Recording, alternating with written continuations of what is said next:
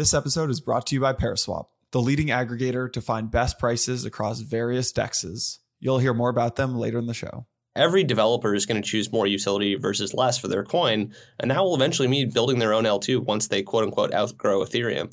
And so the monolithic model of Solana is just fundamentally bearish in this paradigm where you assume that these things grow large enough that they want to have and own their own communities. Um, and so I think broadly, Michael and I would say that we're, we're definitely ETH bulls, um, but more so than that, we're just like modular blockchain bulls. Um, and I think that's really kind of where the future goes over the long term.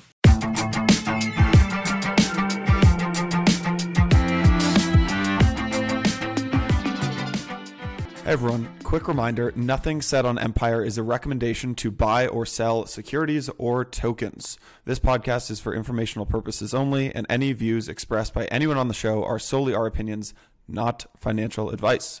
Santiago and I and our guests may hold positions in the companies, funds, or projects discussed. Now, let's get into the show.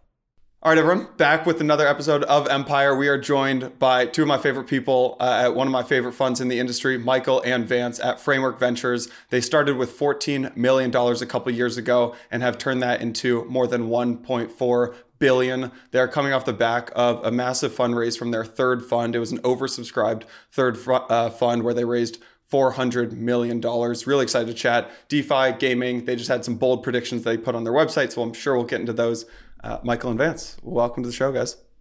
Thanks for having us. Yeah, of course. glad to be here. Long yeah, time coming. It is. It is. Um, all right. So I had this whole outline. Shout out to our podcast producer, Garrett. He put together this entire outline on uh, DeFi and gaming and all that stuff. But then, obviously, over the weekend, massive thing happened. Yuga Labs launched their land sale. Uh, total debaucherous moment, I would say, in the space for NFTs and for crypto. And Vance, you had this great uh, tweet on this where you said you were talking about just like what should Yuga Labs do, right? One of Yuga Labs' tweets was, "We're sorry for turning off the lights on Ethereum for a while. It seems abundantly clear that ApeCoin will need to migrate to its own chain in order to properly scale. We'd like to encourage the DAO to start thinking in this direction." And Vance, you commented on that and you said, okay, Starknet DYDX style instance is not really ready. AppChain is too hard to build economically secure validator set. Forking in L2 is basically the only way to do this safely and effectively at scale. So I just want to get your take on just this whole Yuga Labs like Bored Ape debacle and then getting into tying that into just how should someone like Yuga think about scaling? Yeah, I mean, I'm I'm not sure I believe kind of the uh, the crypto Twitter, you know, Machiavellian conspiracy theory of you know they they planned it this way. They they specifically designed the sale to clog the chain so that they could you know make rationale for for their movement and their own you know chain as well. But but if you really do break it down, there are no good solutions to do this. Um, you know, if you want to build an application chain on Cosmos, building an economically secure validator set, building all the bridging tools, building all of the infrastructure that you need that's non-trivial and that'll take you you know probably a few years where you could use you could just be doing what your business is meant to do which is putting out core ip so that, that's kind of off the table um, if you look at uh, you know, building a, a Starknet slash DYDX instance, you know, that just isn't ready. You're going to have to write it in Cairo. Um, and so that's kind of off the table as well. And, and, similar to Immutable X, you know, that it has the same sort of problems at the moment, which is the technology isn't really ready. And, you know, you're relying on a lot of externalities that aren't core to your business. Um, and so that's a big, big problem. And really kind of what we see as one of the, the bigger trends this year is just the forking of L2s and you can see this if you look on the L2 Beat website, and, and it has like Metis and it has uh, I think Boba is another one. But these are forks of I think Optimism, and then they have a lot of TVL, and they're just able to spin themselves up, and they're able to work correctly, um, and they don't have to build any other infrastructure or tooling. And so, really, I think the Yuga Labs is is an interesting proof point of like just play it out. Like, what would you actually do? There are no good solutions other than forking L2s, and I think this is really bullish from for the Ethereum internet thesis, where you just have this web of chains that has this economically secure validator set that's backed up by ETHL1 and Ethereum is this like very um, you know it's it's it's not too hot it's not too cold it's it's you know too decentralized at the base chain for you to really uh, build an application on. And so it provides you a fertile ground to launch an L2 where you can have your own native token, you ever can have your own ecosystem. And it kind of is this like perfect amalgamation of, of economic security, but also optionality on the second layer um, and so we expect to see a lot of that. Yeah. Michael, you guys have invested in, I, th- I, think it's over 75 companies now. A lot of those are built on ETH. As these projects get almost, I'm putting quotes around this, like too big for Ethereum, where where do you recommend that they go? What do, what what do, what are what are their action items there?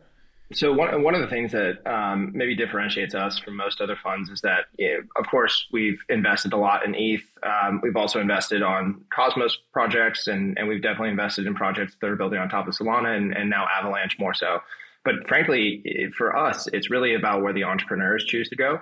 Obviously, we have perspectives and, and we have insight, and, and we can give advice, and, and we can advise on on different you know trade offs and, and different ways to think about the different chains and and layer two, layer one subnet, base layer, et cetera. Uh, and so we spend a lot of time kind of going through that idea maze with entrepreneurs, but but frankly, we're not wedded to one. We're not wedded to you know one concept versus another. You know, historically, yes, it has been Ethereum, and, and more so now, it's been more you know Optimism, Arbitrum, uh, Immutable, which are you know layer two solutions for Ethereum. So we consider those to be in the same family. But but generally, you know, if, if, you need really high transaction throughput and you need you know maybe not as much security, you know, there are other chains like Solana and, and, potentially Avalanche that are that are maybe more akin to what you're trying to build. And so you know, it comes down to two things: what what are you trying to build, and you know, how do you think about it? And then you know, where does the entrepreneur have you know an insight or have some desire to go? And and you know, one of the things that I also think is kind of interesting is we're starting to see uh, what might be sort of like a, a, a multi-chain approach to architecture design, where you're not fully built on one chain. Maybe you have aspects that are built on Solana because higher transaction throughput. Maybe the economy or the token needs to live on Ethereum because it needs more security. Um, and you know maybe there's part of it that's even centralized because you, you can't have per transaction costs. And so I, I think if you squint into the future, the architecture design of the future dapps doesn't look exactly like we've seen over the past two years. And and so you know that that's just something that we're tracking as well. The the other thing just to add on to that is, um, you know, if you build on the EVM, let's say you build on on ETHL one and your Yuga Labs, you know, like moving to an L two is is is trivial compared to the alternative of moving to your own chain. Um, you know, you you have the same EVM tool set, you're able to migrate pretty seamlessly. Um, we saw Axie do that with Ronin, and it, it wasn't you know world ending for their community, and so like that's a feasible option if you build on something like Solana, like you're you're there for better for worse for for the long term. And you know, like there is no concept of, you know, an L2 for Solana yet, you know, and, and they're still kind of on this like monolithic structure and architecture. And I think that's great. But you know, long term, I think a lot of the plays for these companies are, you know, let's build our own little, you know, mini kind of garden of, of this ecosystem that we have our own native token for, and that native token serves a higher purpose than just incentivizing the community to do things. It serves as, you know, auctioning off MEV slash sequencer spots for that L2. And so just it seems like a much more robust approach in the short term. And and really we think all of the major applications you know for, for, the most part are going to be built in the next three years. And ethereum just has the the highest credibility scaling roadmap especially over the weekend when solana goes down. It, it just it highlights how nascent a lot of this tech is. Why would you fork the l2 though? Like why? So Op- optimism obviously had their big announcement last week with their token and, and a lot of eyes on optimism. And like why why couldn't they just go build on something like arbitrum or optimism? Why why would you fork the l2 so uh, I think you can do either one, and, and, frankly, it might be a staging process where you start off built on top of a layer two solution to build the community base, build the application base, and then once you hit scale and your single application becomes sort of a universe of applications, it it becomes uh, you know an economic uh, tool that you can use if you have your own layer two solution where you get to to change the the configuration of how transactions are customized. You you you understand more about how people are using your application so you can build a custom you know tooling solution for that universe of applications. But to Vance's point uh, you have this this token that isn't just something that's a governance token isn't just something that's used for transactions you know back and forth on top of a layer 2 it's actually used for the security of your ecosystem of your universe. And and so having your own token that has the multivariate possibilities of what that token is useful for and, and the value that you can ascribe to that I think becomes a, a core advantage over the long run.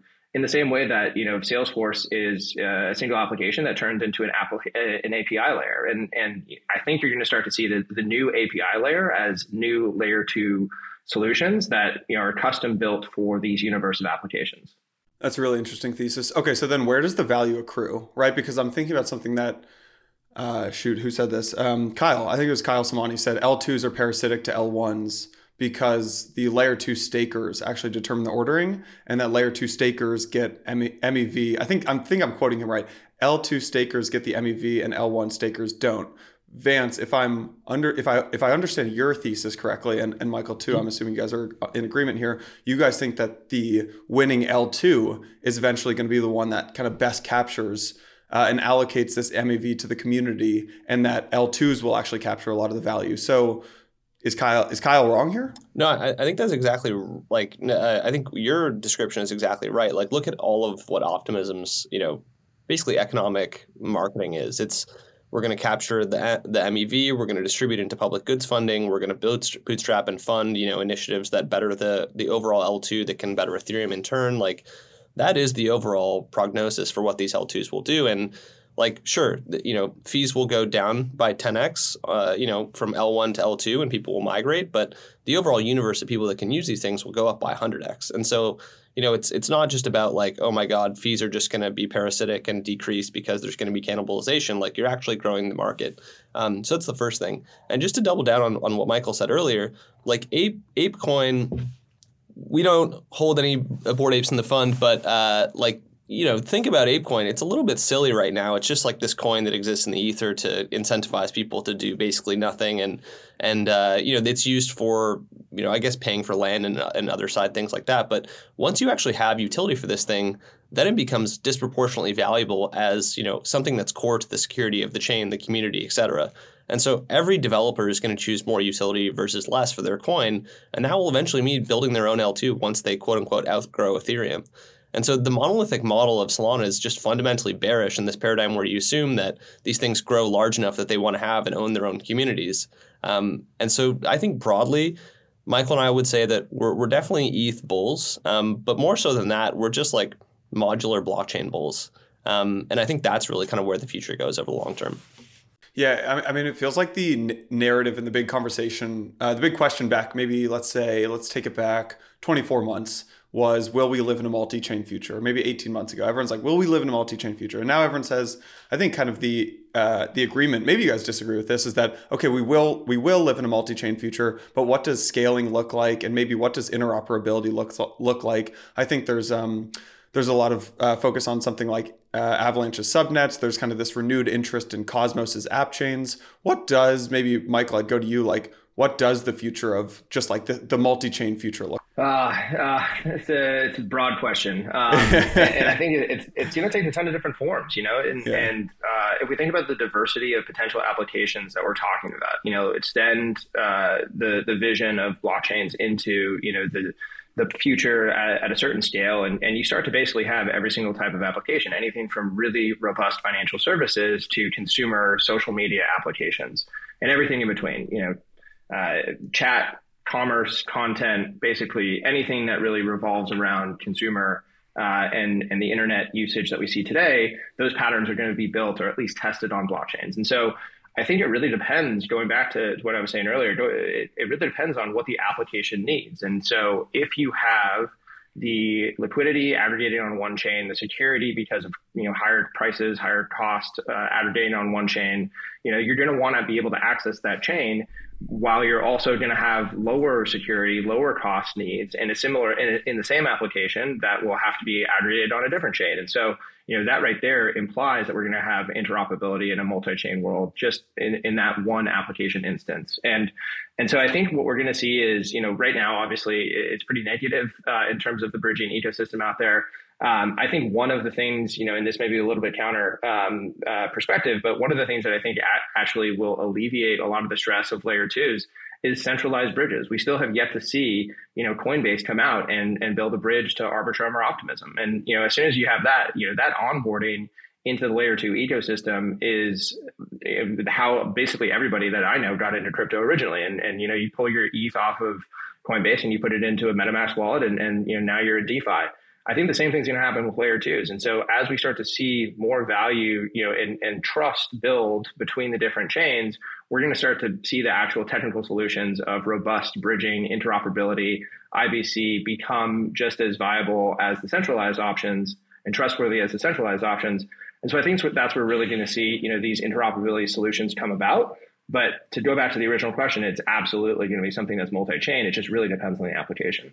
For the centralized bridges, do you mean something like what FTX does with Wormhole, like where you can withdraw your kind of portal wrapped assets from FTX into Wormhole? Exactly. Yep. And okay. and we just haven't seen anything on top of a ETH layer two. Yeah. One of the uh, one of the interesting things just on on that topic is uh, like when we were talking to Maple about um, you know basically like there and for the people who don't know, Maple is uh, a decentralized borrow lend desk for crypto native borrower or lenders. It's it's basically a capital market solution where they have a pool that underwrites risk. Uh, you know, for a given counterparty, they'll look at their balance sheet, they decide to give them a loan, um, and they'll do it under collateralized. They'll, they'll do it at more competitive rates than people like Genesis, and they're just growing like an absolute weed. You know, they were going to expand to Solana, and and one of the questions was you know, should we just have Maple exist on Ethereum and, and we can give out loans and people can bridge and do kind of whatever they want? Because um, there's a big Solana community who wants a lot of, you know, capital as well. Um, but really, the thing that you know we found out in talking to institutions and also just you know using these things ourselves is that people are not willing to use bridges in an institutional capacity. You know that is the highest vector for you getting hacked on any given month, day, week, year. Like it is just an absurd amount of risk, and you know that is fundamentally bearish for this like multi-chain architecture that exists outside of something that's economically secured by the same validator set. Um, and so that's just a lot of our perspective on, on where things go is that you know, bridges are just absolute nightmares when it comes to security, and we haven't found a security model that works for us yet in, in actually building things that span, you know, multiple chains that are not EVM based or at least share the same economic validator set. Yeah, you guys have these amazing predictions on your website. When you announced the new the four hundred million dollar fund, you also put up a bunch of predictions, 20, 30 predictions, bold move, uh, making predictions ten years out, eight years out, and we'll link it in the show notes if you guys want to actually read all of them. One of the predictions was uh, a ten billion dollar on chain, I think it was a $10 billion on chain hack will occur. Does this come from a bridge, do you think? Or what, what, what does that $10 billion hack, dollar hack look like? uh, a very good question as well. I mean, really, kind of the the intention behind that, and the intention behind basically all of these is, you know, it, it's really easy to kind of look forward in, in a couple of months or a couple of quarters increments um, and you know predict what's going to happen and generally directionally what's going to be you know the the end state of the world after that time period. It's really really hard to predict years.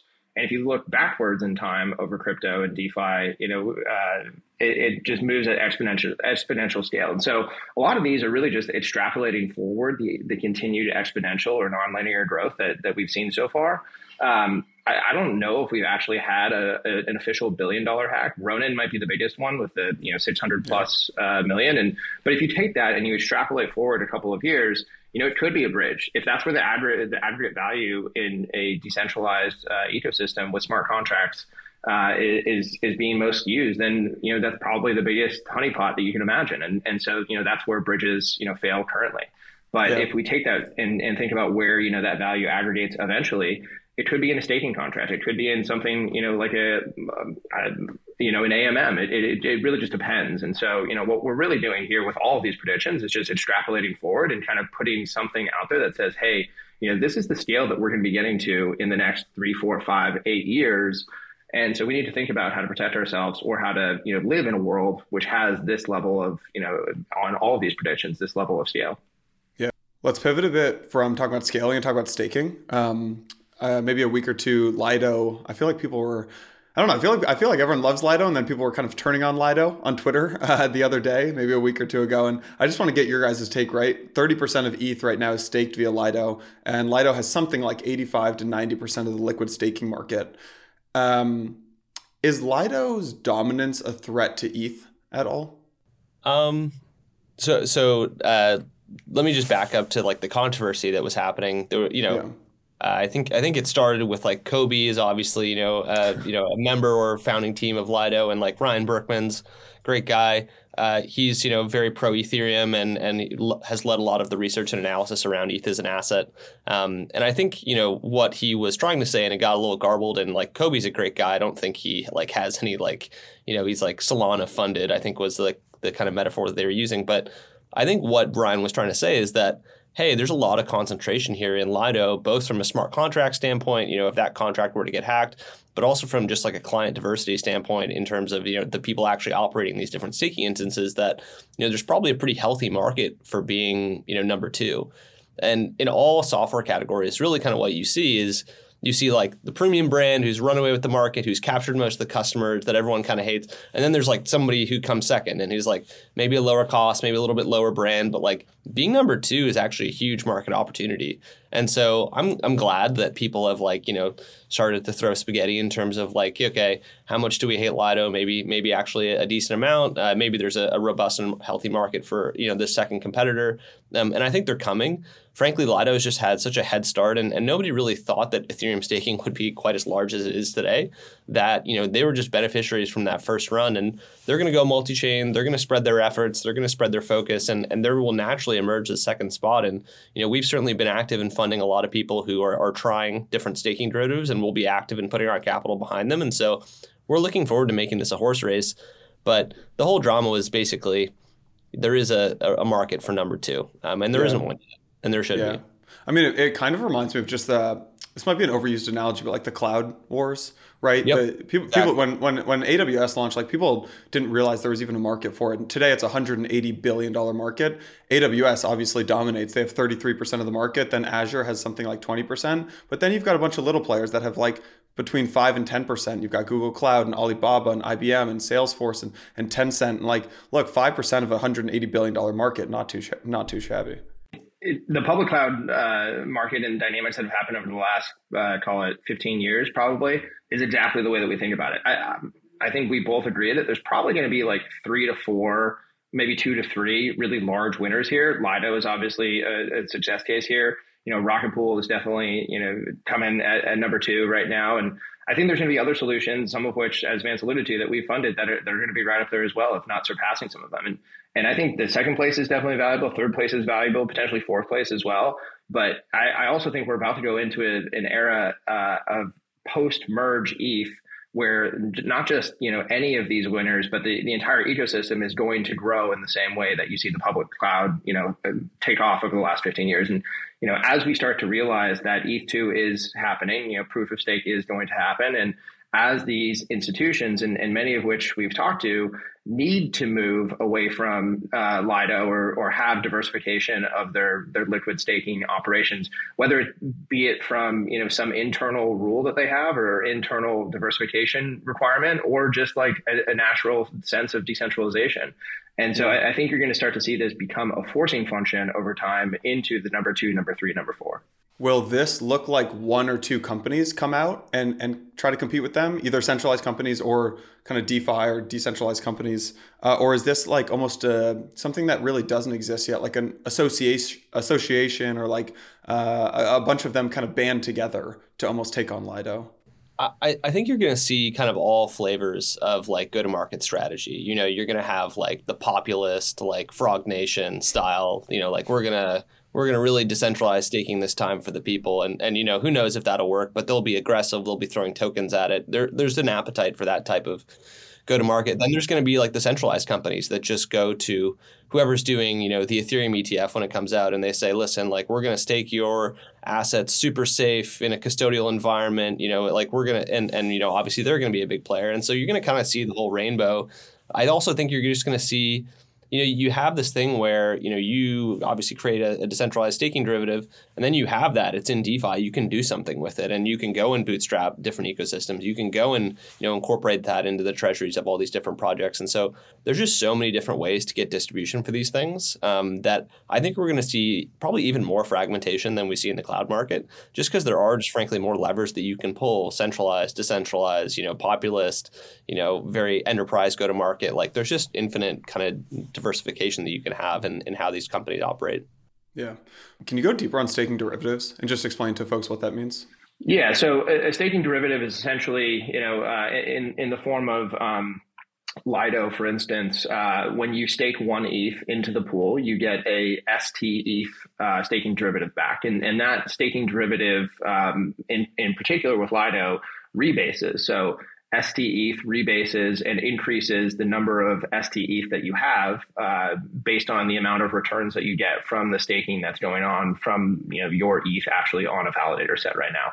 And so right now, I, I, I can't remember off the top of my head. I think there's about five or six percent yield for anyone who's staking within the uh, the validator set within the initial testnet for ETH2. But the expectation is that post merge, that staking uh, rate actually goes up to somewhere around eight to twelve percent. And so you could actually see a doubling of the amount of return that you get. And so, you know, another, you know, liquidity sink, another reason to stake when you actually see, you know, massive return potential uh, in the form of ETH.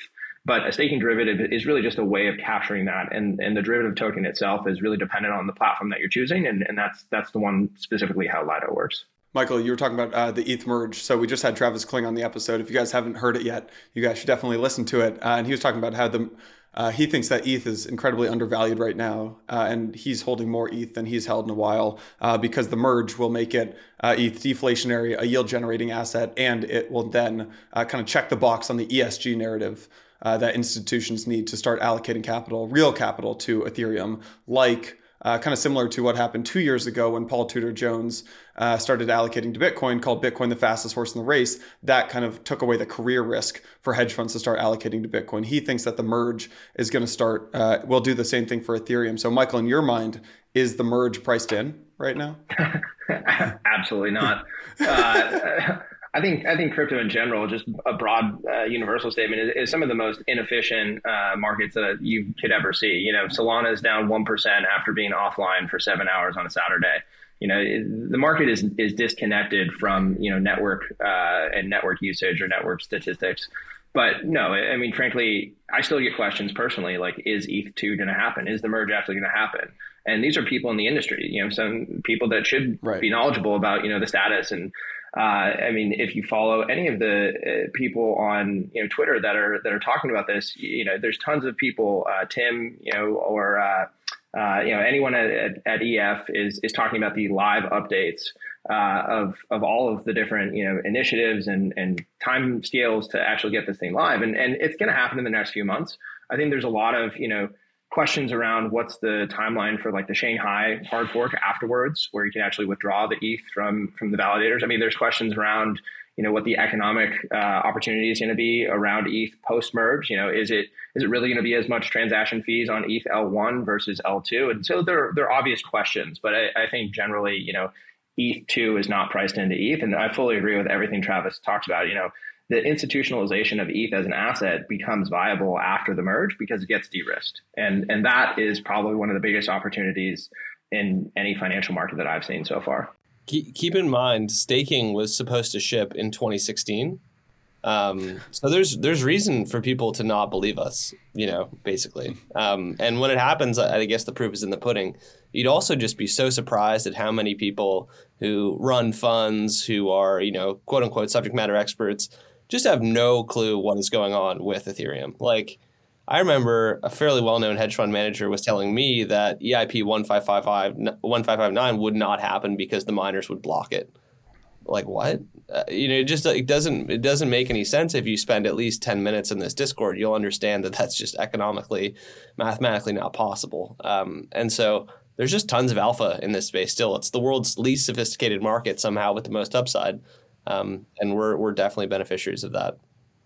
You were Vance. You were nodding your head the entire time, pretty enthusiastically, the entire time that Michael was talking there. If you're, I know you got both of you guys are incredibly excited about ETH. What are the high beta plays then that almost could outperform ETH? How do you how do you look at that? How do you almost invest and allocate capital when you think that something like ETH, which is almost becomes your base case, uh, could could three or four or five x whatever whatever you guys actually think there like how do you actually think about allocating capital to outperform eth I, I think really what's going to happen with ethereum is that it's going to prove to the rest of the world that staking is the birth of you know the merge is the birth of an industry and when you see Ethereum spitting off, you know, between five and ten billion dollars of cash flow in a really good year, potentially even more than that, and it's returning basically all of it to stakeholders in the form of either burning it or direct yield, and and we don't we still don't know if that yield will be taxable. You know that that court case that came out around you know how property is created in a staking context, you know, it, it kind of leaves the door open for a very favorable interpretation of the tax law when it comes to this, and so that combined with just the economic upside, you know, people are just going to take a step back and say, okay, um, this is the this is the major narrative that is playing out. You know, where else, where can we find exposure to this other than Ethereum? And, and keep in mind, Ethereum will probably run, you know, at some point as this happens, and so then it'll be like, okay, where is this yield going? You know, is Lido getting a slice of it? Is Rocket Pool getting a slice of it? What about you know subnets? What about Avalanche? Is there yield there? How does this work? And and so you're going to have this whole framework built around this in terms of, you know, how do we get access to staking yield that may be favorably taxed in an environment that's very high growth? Uh, and so I think you know things like the staking derivatives are obviously going to be quite successful. Um, projects that build you know staking derivatives into their own models, whether it be you know something like Tribe putting a lot of its ETH into uh, you know uh, ETH staking, and, and obviously they have yield from that, which they can then in turn put into the project again. You know, there's going to be kind of this reflexivity that gets generated by people who have some tangential connection to staking, but every single product project blockchain will integrate staking into kind of what they're doing so that they can pattern match this narrative. And so, you know, as you think about, uh, you know, the last major waves of, of narrative rotation, like the L1s, you know, the the games, the things like that, it's probably going to shift towards an environment that's more judged on a fundamental basis as to how much cash flow are you accruing. And that's going to create, you know, frankly, some of the first fundamental valuation models that we've seen in the space yet. So it's going to be a different type of environment. Um, and it's going to be more institutional friendly, and you're going to have people that are able to allocate large dollar values into these staking networks. Um, and so you're going to have a wind at your back, and that's always very important when you're investing. Yeah. So you agree with someone like um, uh, Jeff Dorman, who we also just had on the podcast. Folks should go listen to that if they haven't already. Uh, Jeff Dorman believes that right now there really aren't fundamental models in crypto, but eventually every asset class gets these fundamentals, whether it's like um, well, yeah, pretty, pretty much any asset class eventually gets these asset models where right now, if you gave like an asset to 10 different analysts, they would value it in 10 different ways. But if you give like a, just an equity to 10 different analysts, they're all going to value it on some sort of discounted cash flow. So you guys think that this space eventually converges upon fundamentals?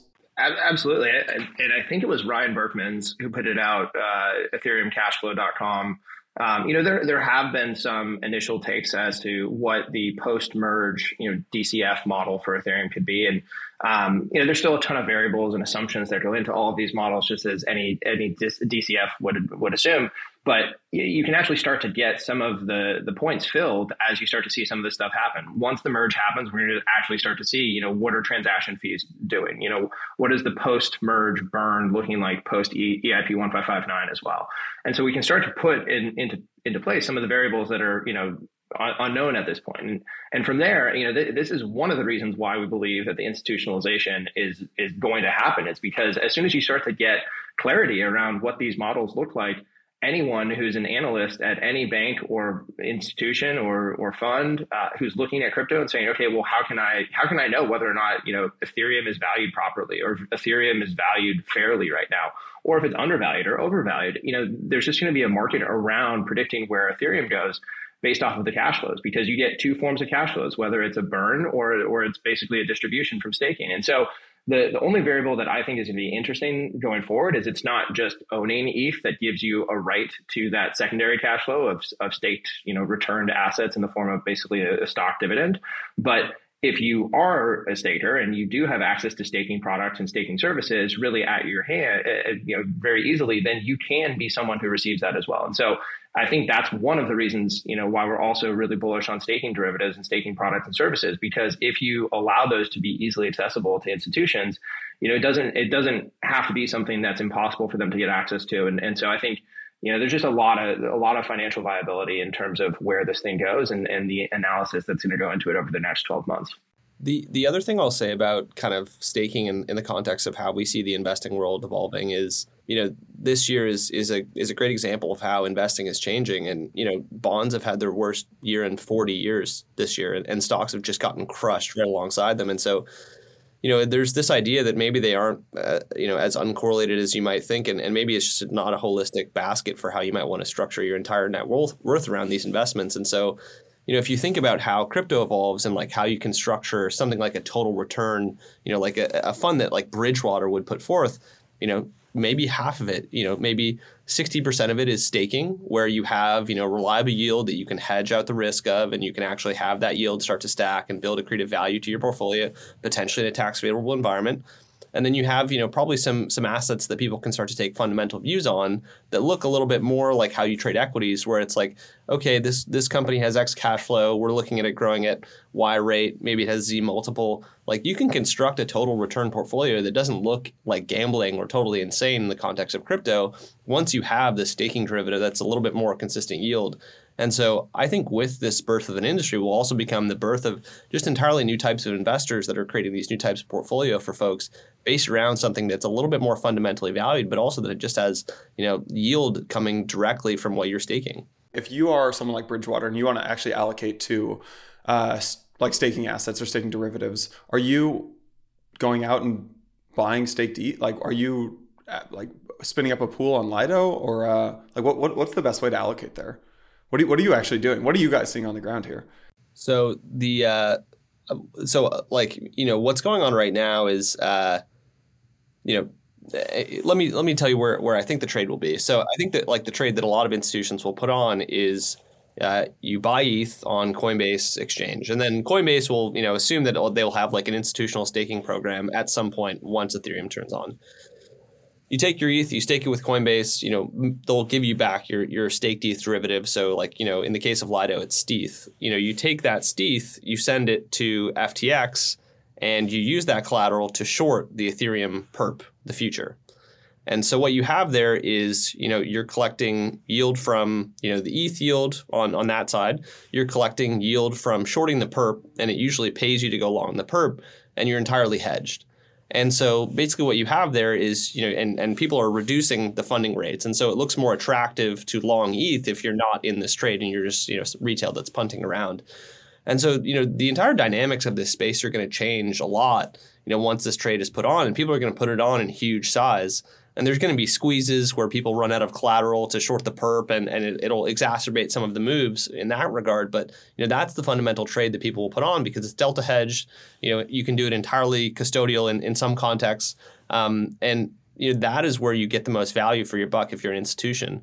Um, it's harder you know if you think back of like you know you mentioned Paul Tudor Jones earlier you know, say you're an analyst in this big investment bank, you know, you have two things that you can pitch. One is you're going to buy digital gold for the coming apocalypse.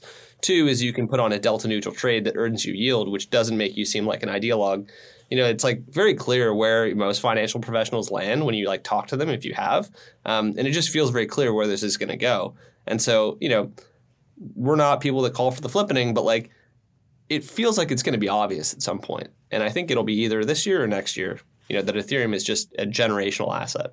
You think it's this year or next year that the market cap of ETH, which is today what like 350 billion, flips the market cap of Bitcoin, which is something like 700 750 billion. So Bitcoin's what 2x ETH today, i and you think i it flips? I'd put it at next year probably. Like that, that seems reasonable to me just to piggyback on what Vance was saying, though, when you take that concept and, and, what Vance described as a perfectly delta neutral, perfectly hedged situation where you're just earning the yield, the other thing that I think we're going to start to see is number, well, two things. One, you're going to see that packaged up into a product that probably is sold by institutions as well. So, you know, if you want access to that yield, there's a there's a basis for having a fund that manages the whole thing for you. And two, I think you're also going to start to see people get a little bit more directional in terms of their betting on on that exact concept or maybe they go half hedged and you know they get half the upside of what ethereum will do which is uh, effectively an index proxy to what the growth of the industry will have. And you have some downside protection with your income generation that's that's half hedged and so you're going to start to see a ton of these different flavors of products and it's not going to be just one size fits all for everybody and I think you're going to, just as you see with ETFs and just as you see with, you know, some of the more managed funds that these banks are putting out, these are going to become managed funds that will probably be just available to accredited investors and, and not something that's approved for retail. But there's going to be a massive opportunity for for building those products, for selling those products, and you know the people that are getting access to them are going to get indexed and hedged, or, or completely hedged, or some somewhat hedged uh, access to to the industry it, it's like you know all, all financial professionals do all day in in Michael and I's estimation is just like dream up these like new products that they can sell to people. You know, like QQQ with like a dash of leverage. You know, like ooh, we're gonna we're gonna hold if you're PIMCO, you're you're making like you're making these bond portfolios and maybe you'll sell some vol just to like juice the yield a little bit and like you know they'll come up with these fancy descriptors and, and why this is risk free and amazing and this is no different and frankly they just haven't had a a product to sell before, and, and the product they were selling before was you know gold like gold is going is going to become more important, and maybe Bitcoin is like digital gold. That just like is so specious and and relying on so many different assumptions that like that isn't actually something you can package up and sell. It has to have yield, or it has to have something that's fundamental. All right, everyone, quick break from the show to share a big update from our friends at Paraswap, the best platform to stake, swap, trade, farm, and more. Paraswap just launched gas refunds. Based on how much you stake, you can now get up to 100% of your gas refunded on all of your swaps on Paraswap. This is huge. For anyone who has spent a lot of time in DeFi or maybe is just starting out, you know how egregiously expensive the gas transactions can get. The gas fees are ridiculous at some points in time, and now you can get those entirely refunded on Paraswap. To participate, all you need to do is stake a minimum of 500 PSP. Big shout out to the Paraswap DAO for making these refunds possible. Really, it's just it's tough to beat Paraswap right now. They give you the best prices. Uh, they save you money. You've got this gas refund if you stake PSP. They've got a smooth and really user friendly interface, fast swapping. It's really everything that you'd want from a DeFi platform. If you don't use them already, check out Paraswap today at paraswap.io. Now, let's get back to the show. Let's talk about new products. Um, one new product uh, a couple years ago was Uniswap, right? And Uniswap kind of changed the game of DeFi and really took off uh, during DeFi DeFi summer um, as this like this you know AMM right, which was incredibly I would say like revolutionary uh, and and opened up a lot of capital flowing into DeFi. Um, Vance, I think it was you who said you're actually pretty bearish on AMMs. Um, there's a lot of X like Citadel, DRW, Jane Street folks are building kind of better trading protocols that are cheaper for users and just a better business model for wallets. And I think this is like on-chain payment for order flow. But I want to make sure I'm I'm not putting words in your mouth, and I just want to hear you kind of expand on this thesis on on why you're actually bearish for AMMs. Yeah, so like the history of AMMs is, you know, order books are are just a faster, cheaper, more efficient way to you know execute and, and get best execution on orders. Um, AMMs were designed for Ethereum because it was too slow for order books, um, but it was you know fast enough to have these x times y equals k curves be calculated and distributing trades, liquidity, etc. on the fly. And so like AMMs, if you look at the historical context, are very specific to how Ethereum you know was constructed, still runs, still scales, etc what you see now is you see these people who are building things for faster chains and, and faster chains is, is like the key criteria here where you have things you have chains that are fast enough for an order book they're fast enough to sell order flow ahead of time and they're fast enough to effectively have you know instead of phantom you know basically allowing their users to get hit for you know 10 20 30 basis points they can sell that order flow to market makers ahead of time. Those market makers can give the wallet you know five six seven eight bips on that trade and the wallet has monetization the traders get better execution and it's just overall a better model. And so you kind of believe one of two things with the future of, of trading. You know either amms continue to become the you know the dominant form of trading and that relies on kind of these slow chains proliferating which maybe that happens. Maybe ethereum l1 just runs away with it. That's the only thing that happens. But i think more likely is the case that everything moves to low cost chains. You know the next billion people are going to come onto low cost chains. They're not going to be the same degree of crypto whales that we had in the past. And so you know, kind of by you know, logical extension, assume that you know it's either going to be AMMs or this payment for order flow model that dominates. And if it's on a low cost chain, and that's where the center of gravity is, the payment for order flow chains facilitated by an order book are going to be the ones that win. And so for us, that's frankly where the most interesting things come from.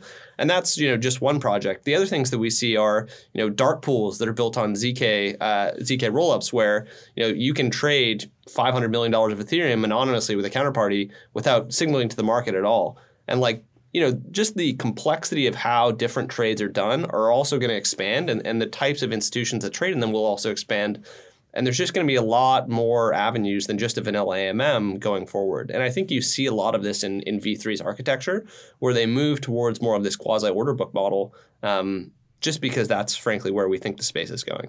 Yeah, I have I have a bunch of questions here. One is, doesn't that contradict your earlier thesis though that a lot of this ends up getting built on ETH, right? Because if everything's if you think that as retail comes in, they go to these low cost chains, and like that, ex- you expect then like payment for order flow protocols to kind of supplant the AMMs.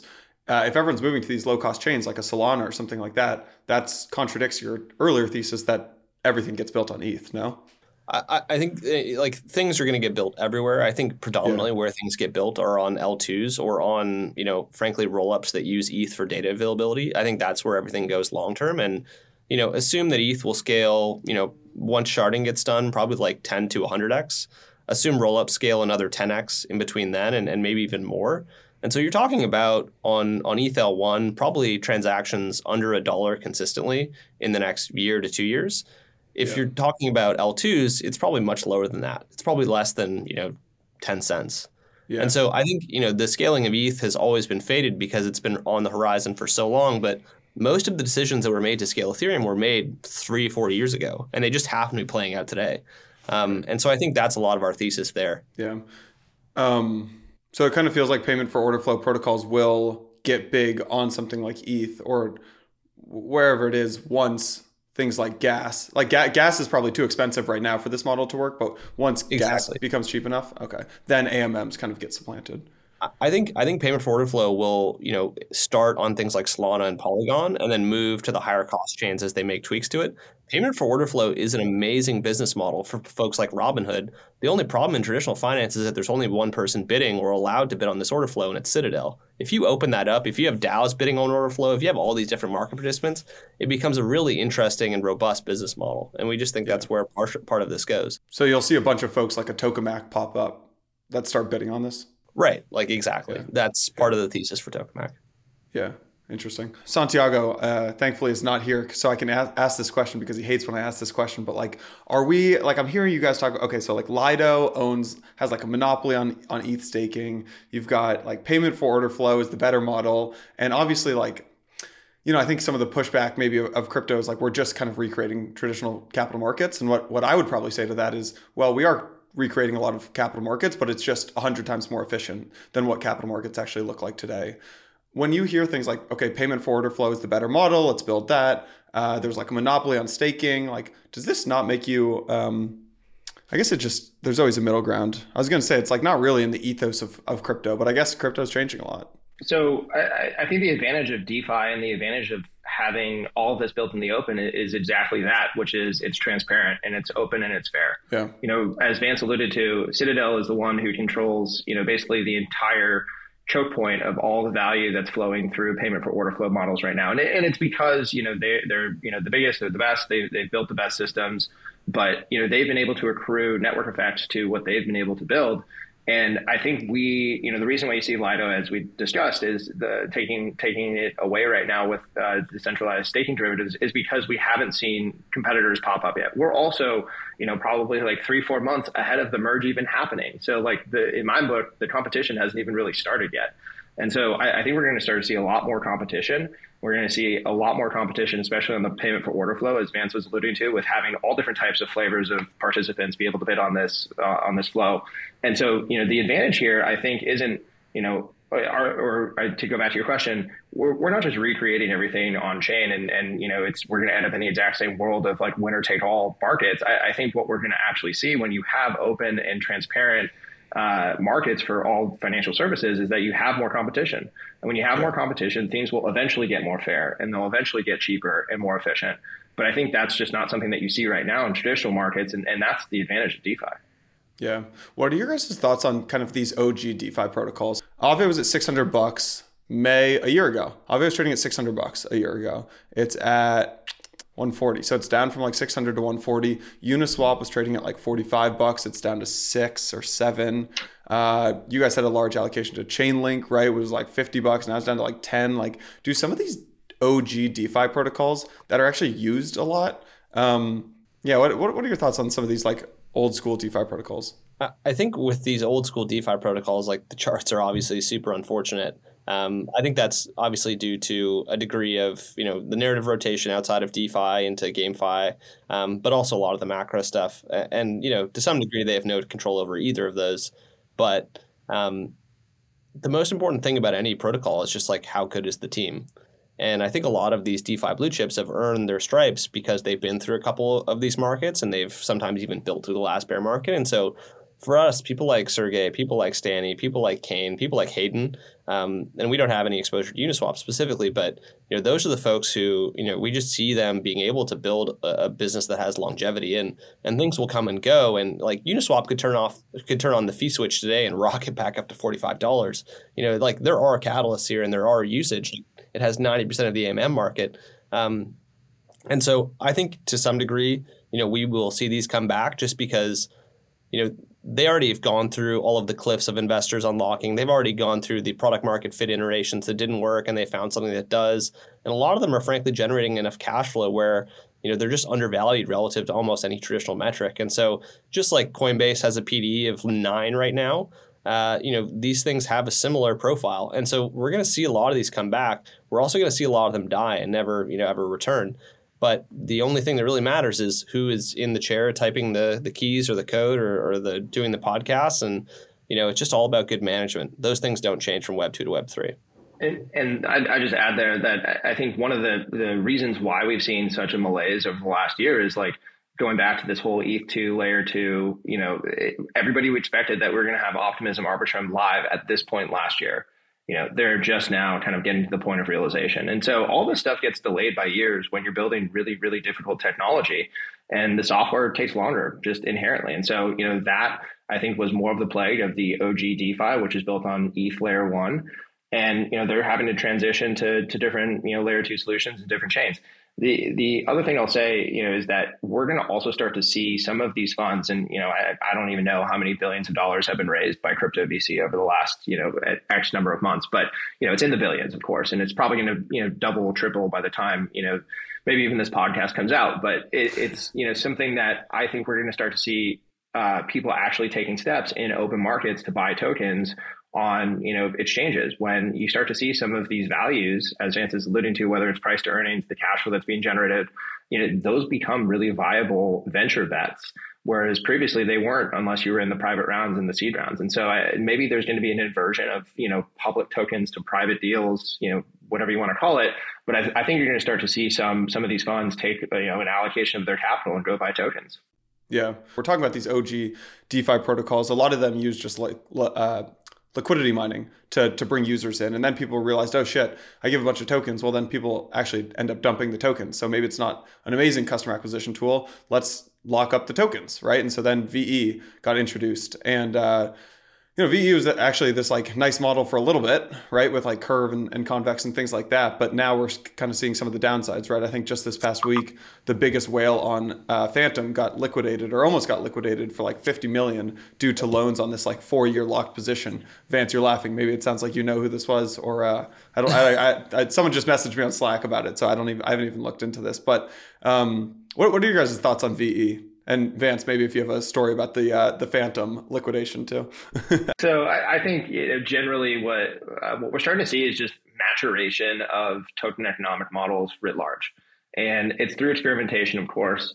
Um, and you know, VE was pretty powerful for for Curve and the way that they kind of initiated that entire concept. The the other one that we're starting to see as well is this X token concept, where you know I think Sushi was the one that pioneered that model. Uh, you know, there's been a couple of proposals from from even some of our portfolio companies on this X token model.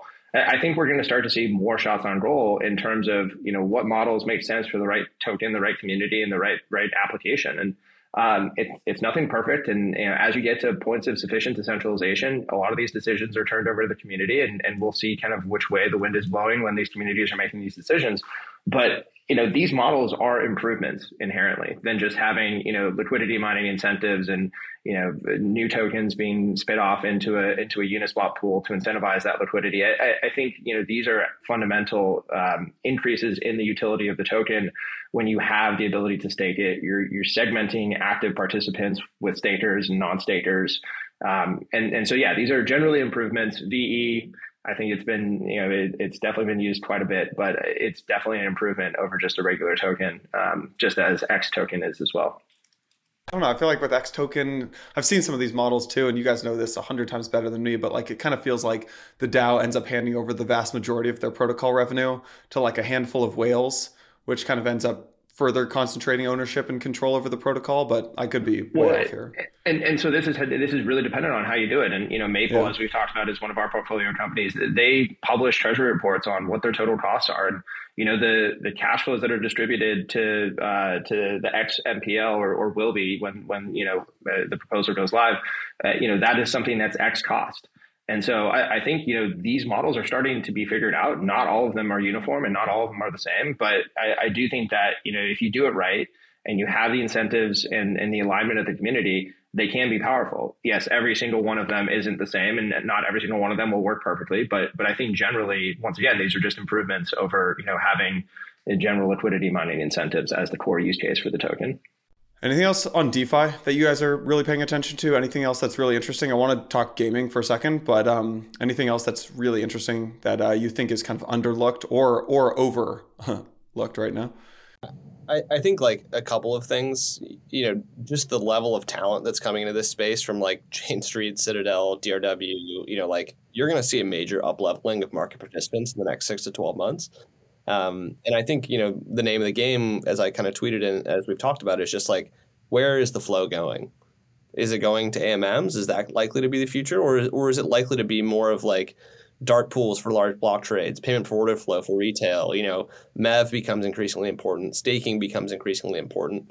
That feels like more where DeFi is going over the next twelve months than like let's build a copy of Uniswap on Fantom. Like those days are over. Like if you're still on Fantom, you should be you should know that you're just in this like PvP game, you know, with other people who are trying to take your money. Um, if you're trying to find real innovations, you know, you should probably come back to the chains that are actually fundamentally interesting. And I don't like to, you know, shit on entrepreneurs.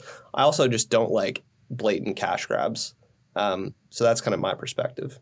Let's talk gaming. So you guys raised this $400 million fund. What percentage of the 400 million will get allocated towards gaming?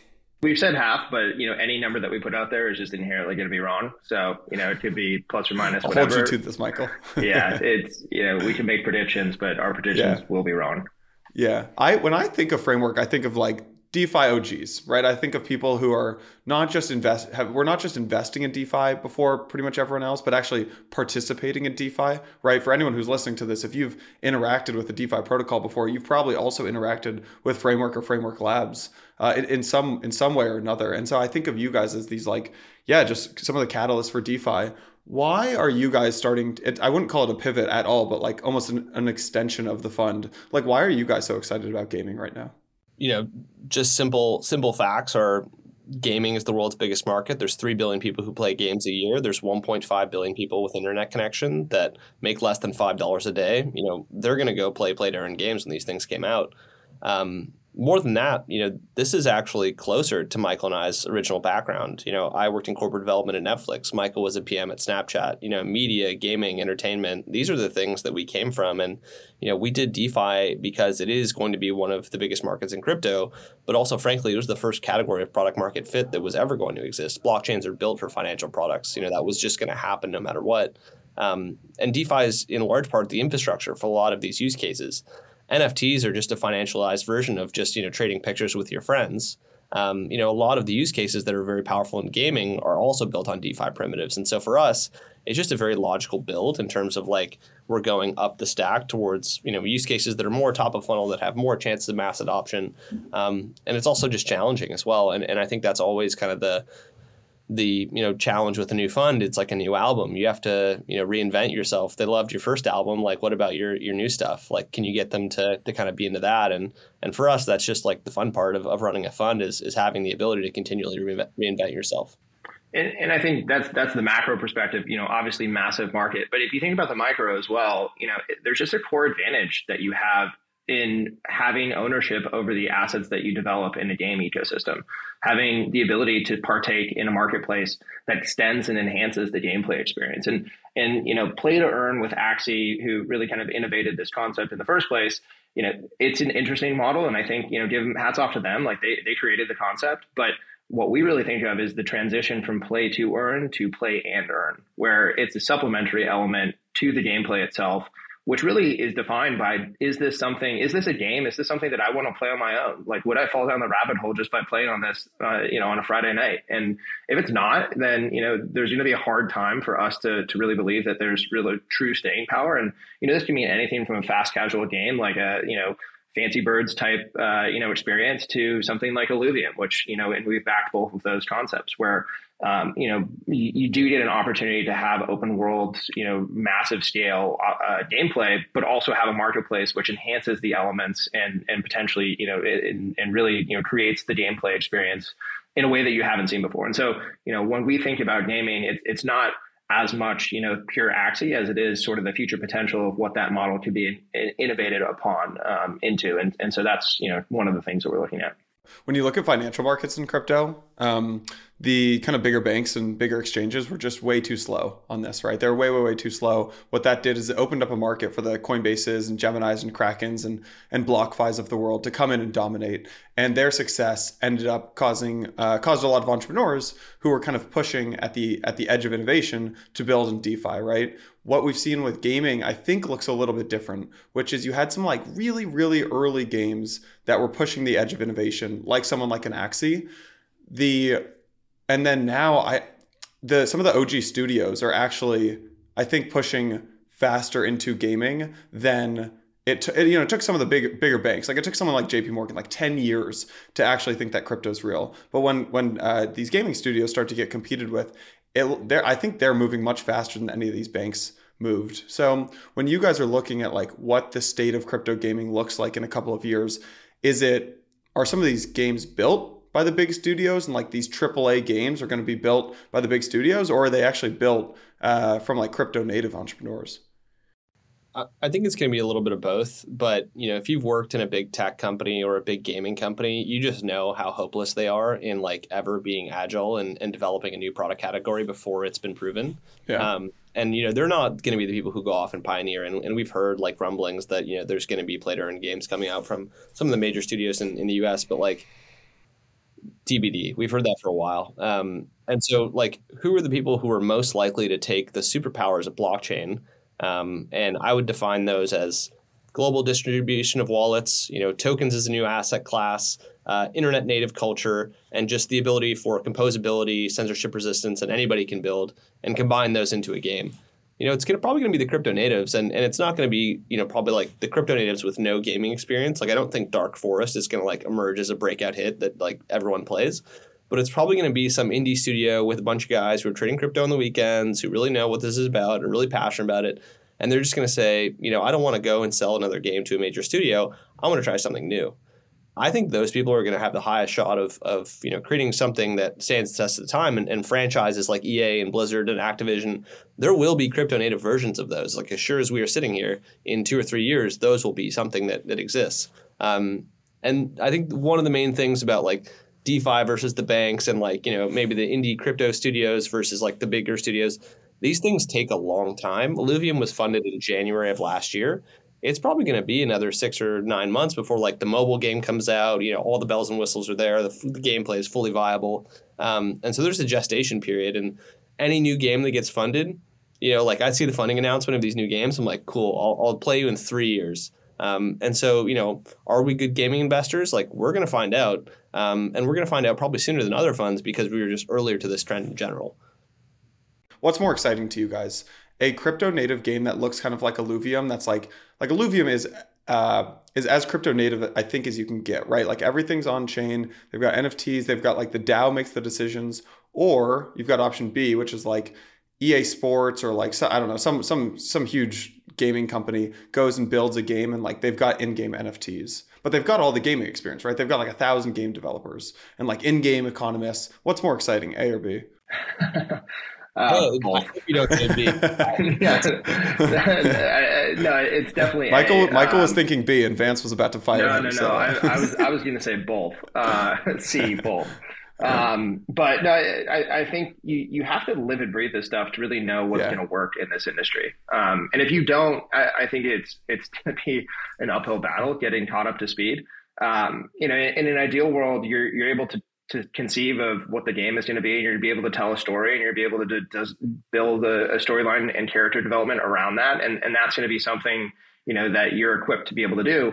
But you also have the Web three native approach and you also have the ability to to resonate with the community. Um, and and so yeah, I think generally, you know, I, ideally it's both, but I think you're starting to see, you know, the the bridge somewhere in the middle uh, where these two sides are going to meet and you're starting to see people from the gaming world really get up to speed on the Web3 aspects. And you know, we went to we went to GDC, uh, which is here in San Francisco, a couple weeks ago, or I guess a couple months ago at this point. The entire conversation, you know, the biggest game developers conference in the entire world was 100% Web3. And I mean, not I'm I'm being hyperbolic, but it, it was all about Web3 and you know, how do I integrate NFTs? What are the different types of solutions? What's the wallet solutions that I can integrate into my game? And you know, that was the entire conversation point. And, and so, you know, this stuff is going to happen a lot faster because of the crowding effect of having games and game developers just understand that this is the new platform. And you know, not only is it the new platform for you to be able to develop a game, you know, a, a, major part of our thesis is the catalyst of what happened over the last 12 months,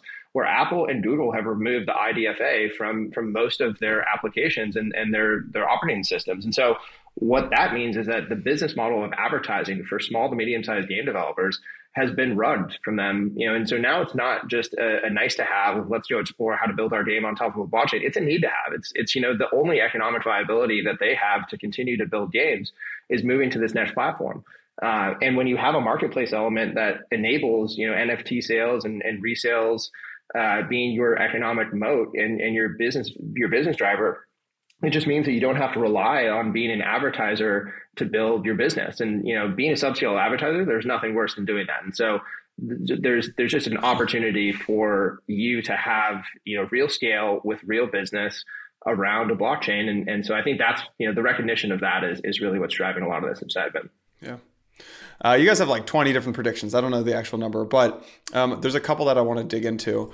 This one, uh, most SaaS businesses have their own L2 on Ethereum, replacing their public facing API. And this reminds me a lot of like, I don't know, when I got into the uh, in, into the industry, like 2016 2017 enterprise blockchain was the narrative if you guys remember that. Like everyone was talking about enterprise blockchain and if you, do, i don't know if, yeah i don't know if you guys remember the uh, oh my god what was who was the commercial? It was ibm and walmart. And it's like walmart is moving their mangoes onto the supply chain with like the help of ibm blockchain. Everyone's like oh my god. And actually that was what convinced my co-founder mike who was doing ma- uh, management consulting and supply chain uh, I finally convinced him that Ethereum was real because of uh, because of this commercial. Uh, t- turned out to be totally not real, but um, anyways, this kind of your prediction here: most SaaS businesses uh, have their own L2 on Ethereum, replacing their public-facing API. is super interesting because it almost takes me back to that enterprise blockchain narrative. But I could see this one coming to life. So, Michael or Vance, whoever made this prediction, can you just talk through what you're thinking here?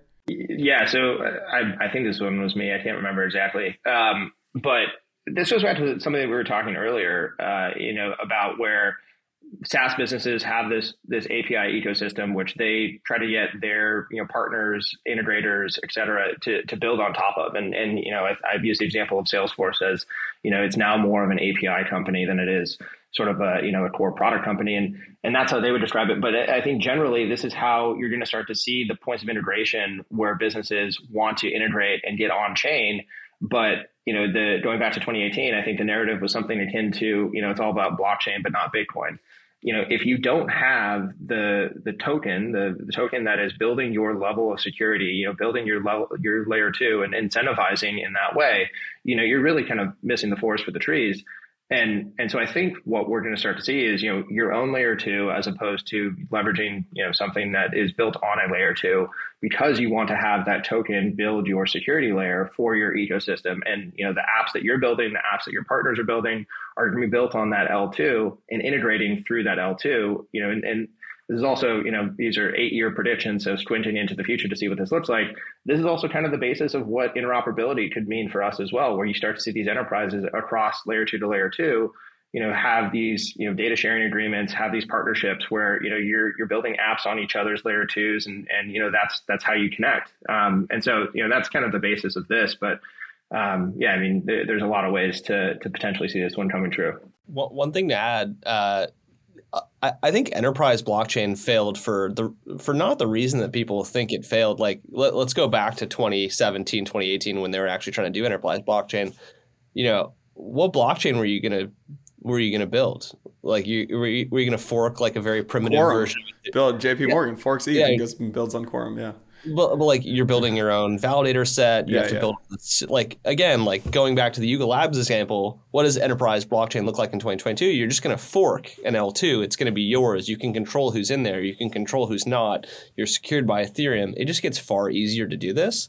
And so, I mean, we think enterprise blockchains are going to be back at some point, and it's just going to look like L2s. Like the, this is going to happen, and you know, it's it's the it's the perfect level of like marketability of you know we're doing something. We're on Ethereum. It's controlled though, like it's ours. So like we kind of own it. Um, Yeah. But you also have real utility. You know, pay us in stablecoins, integrate our API. It's on a blockchain. Like you just have something valuable there, and it doesn't have all the overhead that it used to have. Yeah, I'm I'm laughing, Vance, because um, Mike and I always joke that we that we are going to completely miss the next like big like the big social network built on crypto or like the enterprise blockchain thing. We're going to completely miss it uh, when it when it actually happens because we're so pessimistic uh, and got so like just like.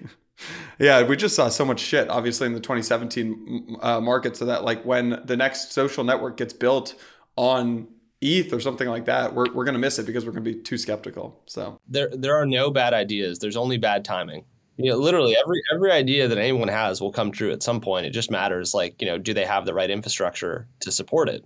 And this is coming from two people who built basically Top Shot in 2018, 2019. Oh yeah, Michael and I Michael and I hated NFTs for so long because uh, because you know, and, and we sold our company. It was it wasn't like a change the world outcome, but it was certainly enough to seed framework. But you know, we hated NFTs for so long that like we just wouldn't touch them, and you know, we were wrong about that for a while, and I think we switched before we were really really wrong. But you know, it's the it's case in point. yeah, let's talk uh, talk about another prediction. Um, you guys had an episode of Bankless, actually. I think it was like June or July, summer of 2021. In Vance, you said in 10 years, 10% of global GDP will come from DAOs. Uh, and then you guys had another, you guys had an actual prediction on this blog post that said 10 DAOs will manage over $100 billion each. So can you just talk to me about some of your theses around DAOs and how actually, how big they can actually get here? Yeah, I mean, uh, let's let's take uh, let's take you know Fei Tribe for an example. You know, Tribe has about seven hundred million dollars, maybe less uh, now, but um, of Ethereum. Uh, and you know, let's say that they don't do anything at all, and Ethereum goes up ten x. You know, they're going to have probably about seven seven and a half billion dollars of assets in their DAO. And their whole the whole point of, of Tribe is to you know generate yield either via stablecoin, but via the PCV, via other metrics, um, and so they'll obviously get some sort of multiple on that, which they can then use to borrow against, be more capital efficient, generate more yield. You know these things will you know be reflexive in that same way, and so you know assume that Ethereum is is even higher than kind of what we think. You know these DAOs are going to be within you know striking distance of 100 billion, which would put them at the same level of the world's biggest investors. So Tiger manages about 100 billion, Andreessen is about 56 billion today. You know they're going to be right up there, but it's going to be in a decentralized context, and so it's going to be very controversial when they get that size, and they will get that size. Um, because there's going to be, you know, a DAO, people voting on where the capital goes, um, and it's going to be, you know, a lot of spotlights that are on them as well. But you know, almost by the force of the the markets themselves, combined with the utility of these projects, you know, they're going to get there. And and the same goes for the Luna Foundation Guard, which is basically a DAO. It's multi-sig. Um, you know, things like Tokemak as well, which have like 1.5 billion in, in TVL. Um, you know, these things are going to get there, and they're going to get there quickly. Um, and they're going to have a ton of leverage over the rest of the ecosystem. They're going to be buying in-game assets. They're going to be building referral programs to bring people in. They're going to get very sophisticated very quickly. Last question here. I'm going to ask both of you guys. Michael, we'll start with you. Is um, we had Haseeb and uh, Avichal, Avichal from Electric and Haseeb uh, Dragonfly on maybe a month ago, and the way that they categorized their thesis on just what is happening today is narrative exhaustion. Right. For the last 18 months, things just moved so quickly, starting with kind of DeFi summer. And you had DeFi summer for an entire year. Price of these things went like 100x. Then, and you know, Beeple sold his NFT for 69 million. NFT, like we've been in 18 months of an NFT bull market, and it's been completely insane. Facebook changed their name to Meta, the metaverse thesis. uh, got really hot. Gaming, obviously, super hot. So it's just um, we had two years of just like these crazy narratives, and now it feels like things have really slowed down. Whether we're in a bear market or crypto winter, whatever you want to call it, uh, it really feels like I like what Avichal and uh, Haseeb said of just like narrative exhaustion. People are kind of tired of the narrative. We need a break for a second. Michael, how would you ca- uh, categorize your thesis on just not the next eight years or 10 years, but the next six months, what the rest of 2022 looks like?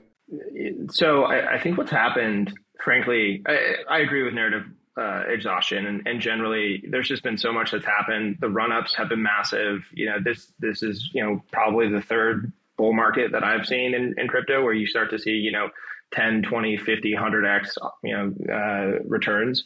But I think generally, you know, so whenever that happens, people are going to, you know, be exhausted in general. Um, and, and so I think, you know, what I think has really happened though over the last six months, or, or actually probably call it like five months now, is really what's happened on the macro macro scale you know, you actually start to see inflation become real, and, and therefore you see Fed, you know, increasing interest rates, and you know, you see what's happening in, in Ukraine, and you know, the conflict between them and Russia, and, and that drives, you know, consternation in terms of global supply chains, and and you know, potential for massive uh, military action. So uh, there, there's just a lot of fear in the market right now. And so I think it's the combination of the narrative uh, being overexhausted, but it's also, you know, macro macro being something that's, you know, never looked worse than it is right now. And, you know, a lot of the, and I, I can't remember the exactly the survey, but the, the sentiment of um, you know, American investor sentiment has never been lower uh, since uh, March 20, 2009 you know, and, and, you think about what was happening right there, you know, it was the depths of the global financial crisis. And, you know, even March 2020 was not as low as it is right now. And so, you know, the global sentiment, I think, is really negative um, as well. And so, what what happens in the next six months? Well, I, I, think if we can start to see you know some abatement of inflation over the next couple of months, that will be a positive signal. You know, some changes in the perspective of how many interest rates we're going to have to go through for the next six months, that would be some positive signal um, a, a, ceasefire or some you know change in, in the dynamics between Ukraine and Russia, that will be some positive signal. And so I think right now macro macro is kind of steering the ship. Um, and so you know as we get closer to some of these positive events like the merge, maybe that will will win back some of the the, the positive perspective for crypto. But um, macro macro is going to be driving this stuff until then. Yeah. Yeah. You could really see a world where the Fed maybe starts decelerating, tightening, heading right into the merge, and that kicks off something interesting. So, Vance, maybe if you want to wrap us up here, I know we're on time. So, uh, what, what are your what's your outlook for the next uh, six months? So, I, I would kind of put it. Uh, I agree with everything Michael had said. I, I would say like you know let's go back to mid 2021. You know, interest rates are at zero. Uh, you know, crypto is crashing in the middle of the summer you know, that's when I was super worried. I, I, was basically like, man, we have the most accommodative scenario that we could possibly have, and crypto isn't rallying. Um. And so that was very concerning to me. You know, let's go to today.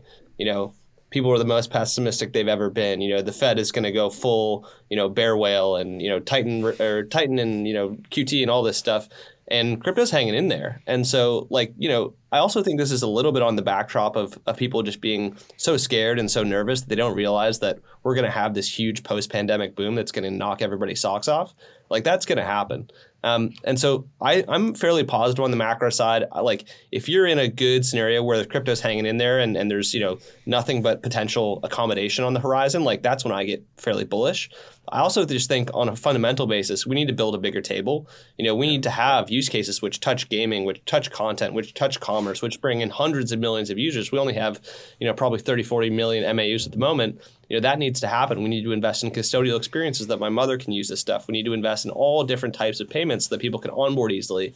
But that's all the work that's going on right now. And so we're fairly positive on all of this. And you know, I think when we look back, it's so hard to remember. You know, it's easy to remember exactly what happened. It's hard to remember how you actually felt. Um, people won't remember feeling this bearish when when everything kicks back off. That being said, I do think the scams, the cash grabs, those things need to die, and I'm looking forward to seeing those people leave the space. Yeah. Do we have? On one hand, it feels like we've already gone pretty low. On the other hand, we have things like this crazy Bored Ape metaverse land grab, like land grab. Do we have lower to go here? Is sentiment low enough? I would say.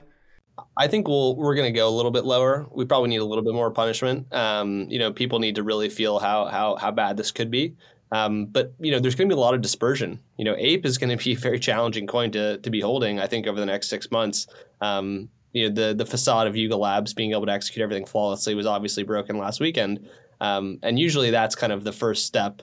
You know, once there's a chink in the armor, it's like a little bit like okay, hold on to your hold on to your shorts. Um, so that's kind of my sentiment at least. There's going to be a lot of assets that move differently than each other just because they have different levels of fundamentals. Yeah, and, and I think you know markets always lead economics, and then you know the data of the economics is a lagging indicator. So we're going to start to see the effects of what's going on right now in like three, four months. And so you know markets are going to change right now. Then the economics are going to come through, and then we're going to get the the readout prints. So I, I, would I wouldn't be surprised if you know this plus or minus a couple of weeks is is going to be the low, but you know uh, to Vance's point, it, it it could be sooner, it could be later. We'll we'll find out. Michael Vance, this was awesome, guys. Thanks for your time. Thanks for uh, both jumping on. This was uh, made it really special. So I appreciate uh, the insights into DeFi and gaming, and congrats again on the four hundred million dollar new fund. Appreciate it, buddy. Thank you very much. Yeah. Cool. Take care, guys.